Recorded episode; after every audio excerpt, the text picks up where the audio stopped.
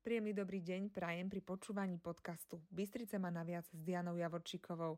Dnešná epizóda bude opäť špeciálna, pretože ide o záznam z diskusie v Národnom dome. No a poviem vám konkrétne o tom, ako sa môže cítiť rodič s kočikom v bansko uliciach. Príjemné počúvanie. Ja by som vám ale veľmi rada rozpovedala jeden príbeh. Jeden príbeh, ktorý sa určite neudial, a je to fikcia, prosím vás. Predstavte si, že ja som mamička troch detí. Že mám trojročné dvojičky a štvoročnú dceru. Bývam v Jakube. Hovorím fikcia, lebo ja bývam na Karlove. A v tom Jakube si poviem, že by som veľmi rada s tými deťmi išla niekam na ihrisko. No, ale v Jakube neexistuje ihrisko, vlastne ani v Uľanke, ani v Kostiviarskej, ani na Novom svete, ale nejaká tá Javorčíková tam robila taký projekt na Karlove, kde v tom parku majú nejaké také hracie prvky. Idem sa tam s deťmi pozrieť. Naložím deti do kočíka, chytím tú štvoročnú záruku a ideme po chodníku v Jakube na zastávku. Aha, v Jakube nemajú chodník. Takže nejdeme po chodníku, ideme po ceste.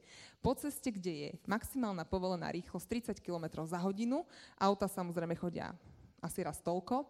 Prídeme na zastávku a 43 ide za hodinu a pol.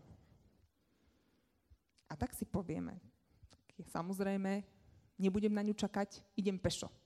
Idem pešo po tej ceste, až dojdem ku Kostiviarskej, kde samozrejme pokračuje ten istý neexistujúci chodník a vyberiem sa popri tých motorkách, ktoré tam sú, smerom na Karlovo, lebo viem, že tam už chodník je. Zhruba 50 kg váži ten, chodní, ten kočík aj s tými dvoma deťmi. Prejdem na polmetrový obrubník, horko ťažko, vyložím ten kočík, chytím štvoročné dieťa, druhé, tretie za ruku, idem po chodníku. Asi tak po 400 metroch chodník zmizne. Neexistuje. Moja cesta pokračuje po ceste. Obieha ma cyklista, cyklistu obieha motorista. Idem ďalej, som zhruba pod ARS-kom, kde je ten strmý kopec. Ale vravím si, že toto dám, to dám. Ja vytlačím ten 50-kilový kočík hore tým kopcom, lebo som slúbila deťom, že sa pôjdu pohodať. Vytlačím ho, vytlačím, výjdem takmer hore a hádajte čo? Chodník zmizol toto je fikcia, priateľia, to sa určite nemôže diať v normálnom svete. Chodník zmizol. Predo mnou ľavo točivá zákruta, nevidím, či z nej nevybehne auto, tak to risknem a prejdem teda do protismeru. Fú, dobre, stihla som, chodník. Už som na Karlove, už som takmer v cieli. Zase výjdem na ten polmetrový obrubník, idem po chodníku, a predo mnou lampa v strede chodníka. Ale toto sa určite nemôže diať v normálnom meste, priatelia. Toto musí byť jednoznačne fikcia. Keď konečne prídeme na to, ani vlastne nie ihrisko, na tých pár hracích prvkov v tom parku, deti sa pohojdajú, tak ja sa pozriem na hodinky že musím bežať na 43, aby som stihla aj s nimi dojsť domov. A áno. Ale viete, priatelia, mne tie deti vyrastú z tých kočíkov. Ale čo keby som bola na vozíčku?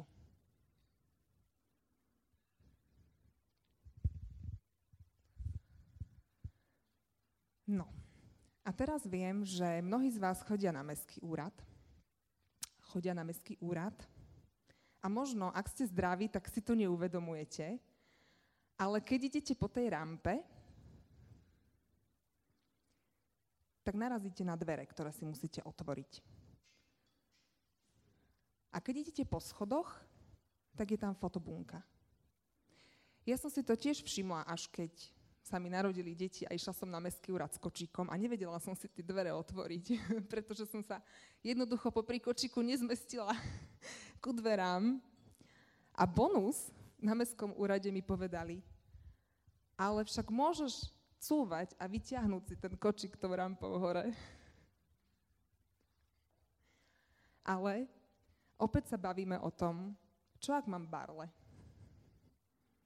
Čo ak som na vozíčku? Ako si pomôžem? Čakám, kým mi niekto tie dvere podrží.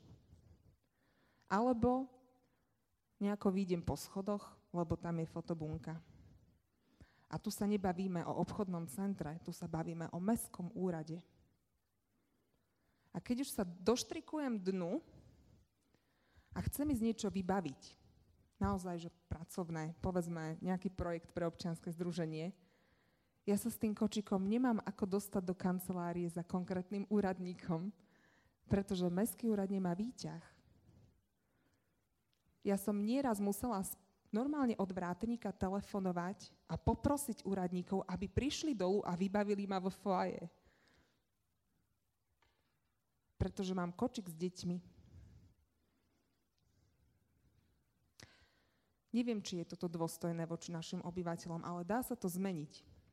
Dá sa to zmeniť. Treba intenzívne začať pozerať na to, aké bariéry v našom meste máme.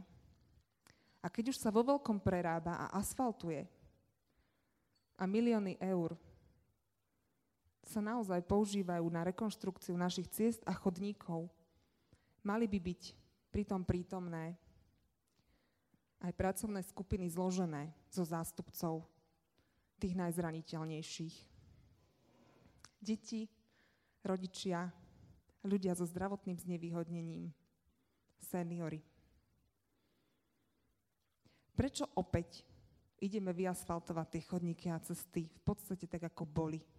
Kde sú nejaké nové bezpečné prvky preto, aby sa ľudia čo najjednoduchšie pohybovali v uliciach, aby sa cítili bezpečne a aby nemali problém s pohybom? Teraz, predtým, ako sme vôbec toto celé dnes spustili, so Silviou Cochovou sme sa rozprávali o jednom príšernom čísle, priatelia. V našom meste žije viac ako 4,5 tisíc ľudí so zdravotným znevýhodnením. Vydávame týchto ľudí v uliciach? Prečo tu nie sú? Asi sa necítia dostatočne bezpečne v našom meste. Asi im vadia tie niekde zrazu končiace chodníky, tie polmetrové obrubníky, tie neexistujúce prechody prechodcov. A my asfaltujeme tak, ako bolo.